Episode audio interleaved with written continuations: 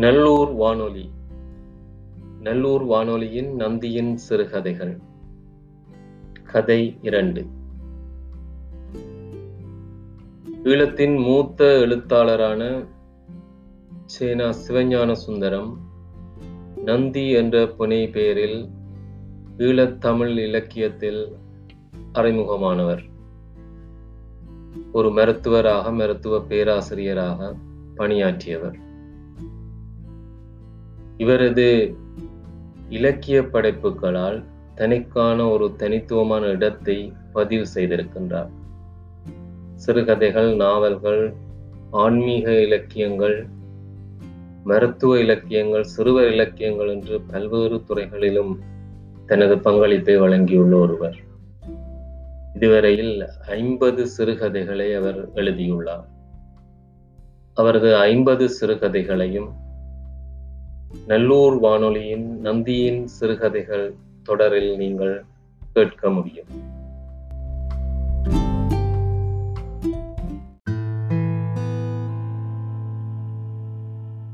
ஆசையின் ஓசை. வழங்குபவர் தேவநாயகம் தேவானம் ராசப்பட்டி அரசாங்க வைத்தியர் டாக்டர் சுந்தரராஜனும் அவரது அருமை மனைவி அன்புவல்லியும் ராபோசனத்தை முடித்துவிட்டு சிறிது நேரம் சந்தோஷமாக பேசிக் கொண்டிருந்தனர். பின்பு அன்புவல்லி வானொலி பெட்டியின் விசையை திருப்பி நல்ல தமிழோசை எங்கே கேட்கிறது? என்று சென்னை திருச்சி கொழும்பு ஆகிய நிலையங்களுக்கு இடையில் உள்ள வான்வெளியில் சஞ்சரித்துக் கொண்டிருந்தார் டாக்டர் சாய்வு நாட்காலியில் தனது உடம்பை தளர்த்தி கொண்டு சிகரெட்டை பற்ற வைக்க தீப்பெட்டியின் குச்சியை கீறும்போது முன்கதவில் யாரோ தட்டும் சத்தம் கேட்டது. வெளியே மழை இலேசாக தூறிக்கொண்டிருந்தது கருமேகத்தில் ஒரு மின்னல் பிறந்து வானொலி பெட்டியிலும் தனது வரவை கடா கடா என்ற சத்தத்தினால் அறிவித்தது. அன்புவல்லி வானொலி பெட்டியை நிறுத்திவிட்டு வெளியே இடி இடிக்கிறது கதவில் யாரோ தட்டுகிறார்கள் என்று வந்து நிற்கிறீர்களே. என்றவாறு கதவருகில் வந்து டாக்டரின் தோல் மேல் தன் கையை இணைத்தார். அப்போது மல்லிகா தேயிலை தோட்டத்து கங்காணி கொண்டு வந்த ஒரு கடிதத்தை வாசித்துக் கொண்டிருந்தார் டாக்டர். அன்பு நான் உடனே புறப்பட வேண்டும். மல்லிகா தோட்ட சுப்ரிண்டனின் மனைவி ஜஸ்மினுக்கு பிரசவ நோய் தொடங்கிவிட்டதாம். கொஞ்சம் கடுமையா. தோட்ட மறுத்து வச்சு கடிதம் அனுப்பி இருக்கிறார் ஆமாம் உடனே போய் வாருங்கள். இப்போது போனால் பத்து மணிக்கு முன் வந்து விடலாம். டாக்டர் தனது அறைக்கு போய் கம்பளி பாச்சட்டைகளையும் கோட்டையும் அணிந்து கொண்டார். அன்புவள்ளி அவரது மருத்துவ பட்டியில் குளோரோஃபோம் போத்தல் பஞ்சு கத்தரிக்கோள் அயோடின் முதலான உபகரணங்கள் இருக்கின்றனவா என்று பார்த்த பின் பெட்டியை அவரிடம் கொடுத்தார் அவர் அவளது நாடியை நிமிர்த்தி சோ சிரியோ என்போ என்று சொல்லி மகிழ்ந்து வெளியே சென்றார். சரியோ டாக்டர் சுந்தரராஜனின் வாக்ஸ் வேகன் கார் தோட்ட தெருவில் அரை மணி நேரம் நெளிந்து வளைந்து ஏறி இறங்கி பின் ஒரு பிரம்மாண்டமான பங்களா முன் வந்து நின்றது பங்களா வாசலில் காத்திருந்த சுப்ரிண்டன் திருவாளர் Victor. Good evening doctor Amin என்று அழைத்தார். கங்காணி மருத்துவ பட்டியுடன் பின்தொடர டாக்டரும் விக்டரும் உள்ளே சென்றனர்.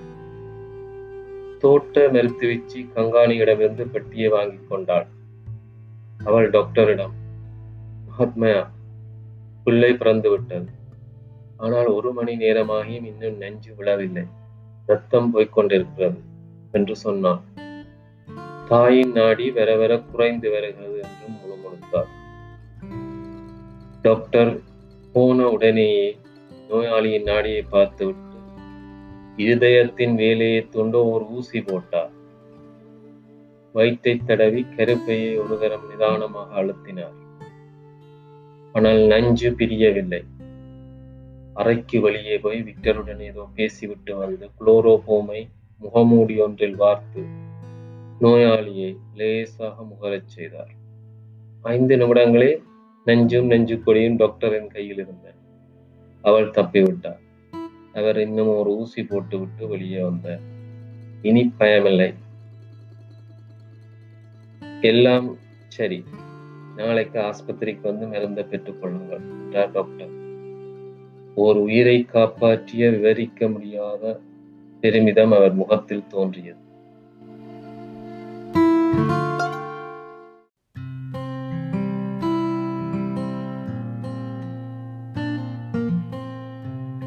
நன்றி. என்று சுப்ரிண்டன் தனது நன்றியையும் மகிழ்ச்சியையும் ஒரே சொல்லில் வார்த்து வடித்தார்.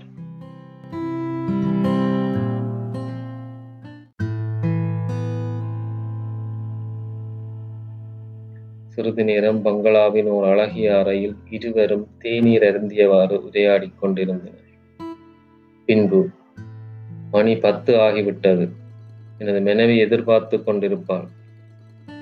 நான் எழுதி தந்திருக்கும் மருந்தை நாளை வாங்கிக் கொள்ளுங்கள் என்று சொல்லியவாறு டாக்டர் வந்து காரில் ஏறினார். அவர் காரை ஸ்டார்ட் பண்ணி காரை செலுத்தத் தொடங்கும் போது சுப்ரிண்டன் விக்டர் தமது கையை காருக்குள் நீட்டி மன்னிக்க வேண்டும் டாக்டர் இந்த அன்பளிப்பை வச்சிருங்கள் புற நினைக்க வேண்டாம் என்று வேண்டினார். அப்போது யாரோ மேகத்திலிருந்து பிளாஷ் லைட் கேமராவால் படம் எடுத்தது போல் ஒரு பெரும் மின்னல் அந்த பங்களாவையும் காரையும் பூந்தோட்டத்தையும் அக்கப்பக்கத்துள்ள தேயிலை செடிகளையும் ஒளிமயமாக்கி மறைந்தது. சூப்ரிண்டன் கையில் ஒரு புதிய நூறு ரூபாய் நோட்டு நடுங்கிக் கொண்டிருந்த அந்த மின்னல் பொழுதில் டாக்டர் கண்டார். மின்னலை தொடர்ந்து முழக்கமும் அவரது மனதிலே உதித்த குழப்பமும் தணிந்த பின்பு டாக்டர் பணிவாக ஆனால் அழுத்தமாக சொன்னார் நண்பரே அரசாங்க டாக்டர் என்ற முறையில் எனது கடமையைத்தான் செய்தேன். இதற்கு எனக்கு அரசாங்கம் கூலி தருகிறது. உங்களிடம் பணம் வாங்குவது லஞ்சம் வாங்குவதற்கு சமனாகும். வேண்டாம். என்ன டாக்டர் நீங்க செய்த சேவைக்கு இது என்ன கூலியா? ஒரு சிறு அன்பளிப்பு தானே. நாங்கள் உங்கள் ஆஸ்பத்திரிக்கு வந்திருந்தால் பரவாயில்லை என்றார் திருவாளர் விக்டர். இல்லை நண்பரே இப்படியான கேசுகளை நாம் வந்து பார்ப்பதற்கு கூட அரசாங்கம் ஒழுங்கு செய்திருக்கிறது. அதற்காக மாதம் நூறு ரூபாய் எனக்கு விசேஷமாக கிடைக்கிறது. நான் எனது கடமையை செய்தேன். அதற்காக என் மனம் பூரண திருப்தி அடைந்திருக்கிறது. என்று டாக்டர் விவரமாக விளக்கினார். அப்போது பெட்ரோல் செலவா செலவுக்காகினும் என்ற விக்டர் தனது பணப்பையை திறக்க டாக்டர் இல்லை. நன்றி. இருக்கட்டதுக்கு மகிழ்ச்சி. நான் வருகிறேன் என்றவாறு காரை செலுத்தத் தொடங்கினார். டாக்டர் உங்களை நான் என்றும் மறவேன். நான் உங்கள் மனதை புண்படுத்தியிருந்தால் மன்னியுங்கள் என்று தளதளத்த குரலில் தனது நன்றியை தெரிவித்தார் விக்டர். டாக்டரின் கார் ஒரு சரிவான தெருவில் மெல்ல மெல்ல இறங்கிக் கொண்டிருந்தது. அதே போல் அவரது மனமும் உன்னதமான ஒரு நிலையிலிருந்து சற்று கீழே இறங்கியது. ச்சே என்ன மடமை. அவர் தந்த நூறு ரூபாயை வாங்கியிருக்கலாமே என்று அவர் உள்ளம் இரகசியமாக ஒரு சிறு கேள்வியை கேட்டது. அதை பற்றி இப்போது யோசித்து என்ன பயன்? போனது போகட்டும். இப்படி விடை தந்ததும் அவர் மனம்தான்.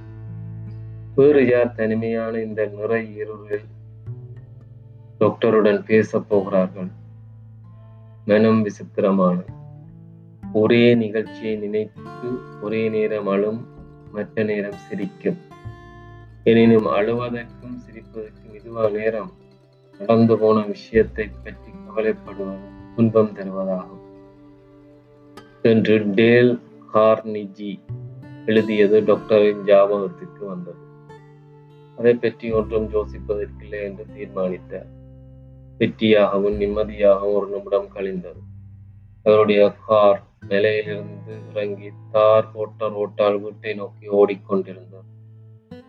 அரசாங்க டாக்டர்களுக்கு விசேடமாக தரும் நூறு ரூபாய் பிச்சை காசுதான் என்று அவர் மனம் அழாக்குறையாக சொல்லிட்டு ஒரு மாதம் முழுவதும் இப்படி மேடு பள்ளமும் ஏறி இறங்குவதற்கு தரப்படும் நூறு ரூபாயை பிச்சை பணம் என்று சொல்லாது வேறு என்ன என்பது? இன்று ஒரு மணி நேர வேலைக்கு நூறு ரூபாய் நோட்டை நோட்டினானே. அதை நான் மறுத்தது மகா முட்டாள்தனம். அதே மனம் மேலும் நிலைமையை அலசி மௌனமாக சிரித்தது. உள்ளம் இப்படி அழுது சிரிக்க உடல் சிலிர்க்க டாக்டர் தானும் காரோடு சேர்ந்த இயந்திரம் போல் அதை ஒட்டியிருந்தார்.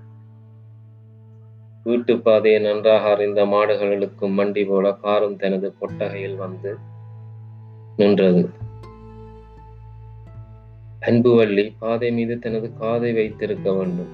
கார் வந்த சத்தம் கேட்டதும் வீட்டு வாசல் கதவை திறந்தாள் வானொலியில் இருந்து யாரோ காம்போதியில் வீணை வாசிக்கும் இதமான கீதம் கேட்டது.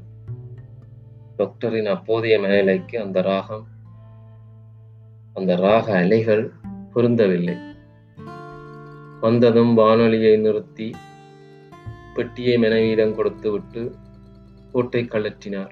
அன்புவழி டாக்டரின் முகத்தை பார்த்தவர் என்ன ஜஸ்மினுக்கு? என்று சொற்கள் விளங்கினார் ஒன்றுமில்லை. அன்பு குழந்தை பிறந்து விட்டது ஆபத்தில்லை. நான் பயந்தே விட்டேன். ஆமாம் நீங்கள் மிகவும் களைத்திருக்கிறீர்கள் வெந்நீர் தயார் செய்திருக்கிறேன். கால் முகம் எலம்பி விட்டு படுக்கலாம் என்று சொல்லிவிட்டு அன்புவள்ளி பெட்டியையும் கோட்டையும் எடுத்துக்கொண்டு அறைக்கு போனார் டாக்டர் வெந்நீரில் கால் முகம் எலம்பி அலுப்பை போக்கிவிட்டு படுக்கை அறைக்கு வந்தார். அவருக்கு மெத்தை காத்திருந்தது. அன்புவல்லி அதன் ஒரு பாகத்தில் படுத்திருந்தார். ஒரு மூலையில் நீல நிற ஒளி விளக்கு நுண்டு மின்னிக் கொண்டிருந்தது. இவையெல்லாம் இருந்தும் என்ன? அன்று டாக்டருக்கு நித்திரை வர பயந்தது. அவர் கண்களிலே நூறு ரூபாய் நோட்டல்லவா நர்த்தனமாடிட்டு ஒரு டாக்டருக்கு நூறு ரூபாய் பெரிய காசா? ஆனால் சும்மா வரும் காசுக்கு ஒரு தனி விலை உண்டல்லவா? தேடி வந்த பணத்தை ஒருவன் மறுப்பானா? மடமை என்று மேலும் பொல்லாத மனம் எண்ணியது. எண்ணம் மாத்திரமாக அது இருந்தால் அன்புவல்லி அதை எவ்வண்ணம் அறிந்து கொண்டார் என்ன ராஜா உங்கள் மனதை ஏதோ வருத்துகிறது. நமக்கு என்ன குறை? ஏன் இந்த வேதனை சொல்லுங்கள் என்று கொஞ்சி கெஞ்சினான்.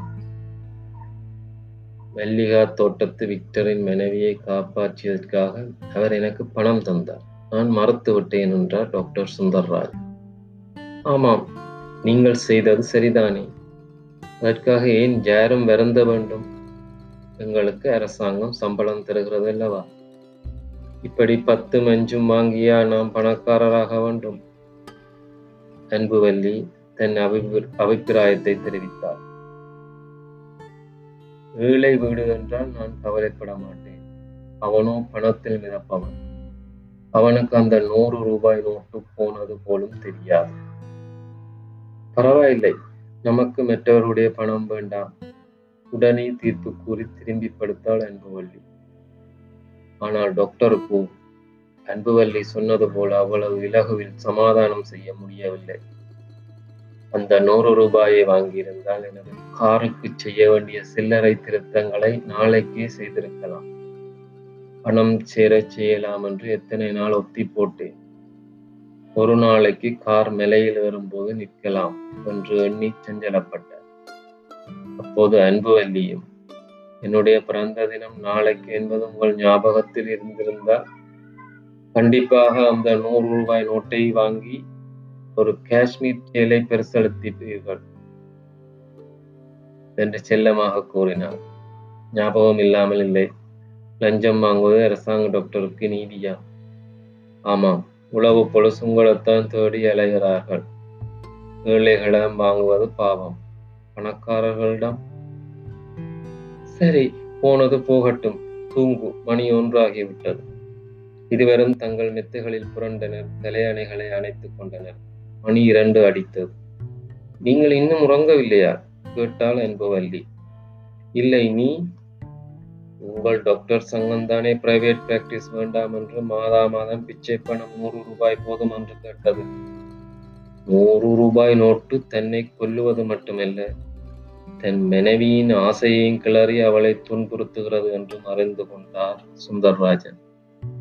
நான் அவளுக்கு இதை ஏன் சொன்னேன்? என்று இருந்தது அவருக்கு.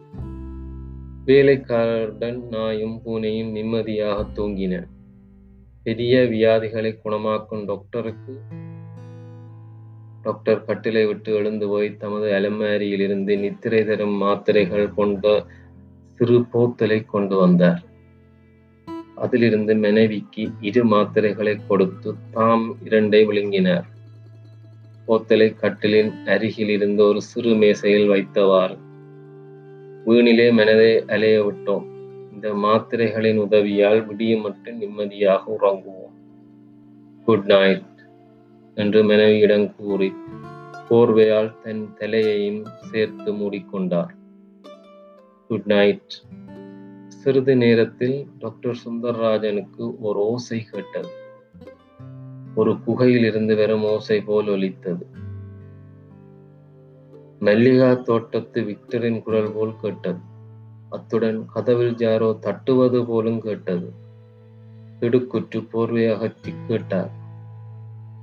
அப்படி ஒன்றுமில்லை. அரைச்சுவரிலே தொங்கிய பெரிய மணிக்கூடுதான் மூன்று தரம் அடித்து ஓய்ந்தது. டாக்டர் நித்திரை மாத்திரைகளில் இன்னும் இரண்டே வாயில் போட்டுக் கொண்டார். அன்புவல்லிக்கு சிறிது நேரத்தில் கண் இமை கனத்தது. அவள் நித்திரையாக போகும் சமயத்தில் டாக்டர் நித்திரை போத்தலை இன்னும் ஒரு தரம் கையில் வைத்திருந்தது மங்களாக தெரிந்தது. அடுத்த நாள் அன்புவள்ளியின் பிறந்த தினம். விருந்தினரை வரவேற்க வேலைக்காரர் ஒழுங்குகள் செய்து கொண்டிருந்தனர். அவள் நித்திரை மாத்திரையின் வேலை நீங்கி எழுந்திருக்க பகலாகிவிட்டது. ஏன் எழுந்தோம் என்று இருந்தது அவளுக்கு. கதறினாள் அன்புவள்ளி பக்கத்தில் அவளுடைய கணவர் டாக்டர் சுந்தர்ராஜன். நன்றி.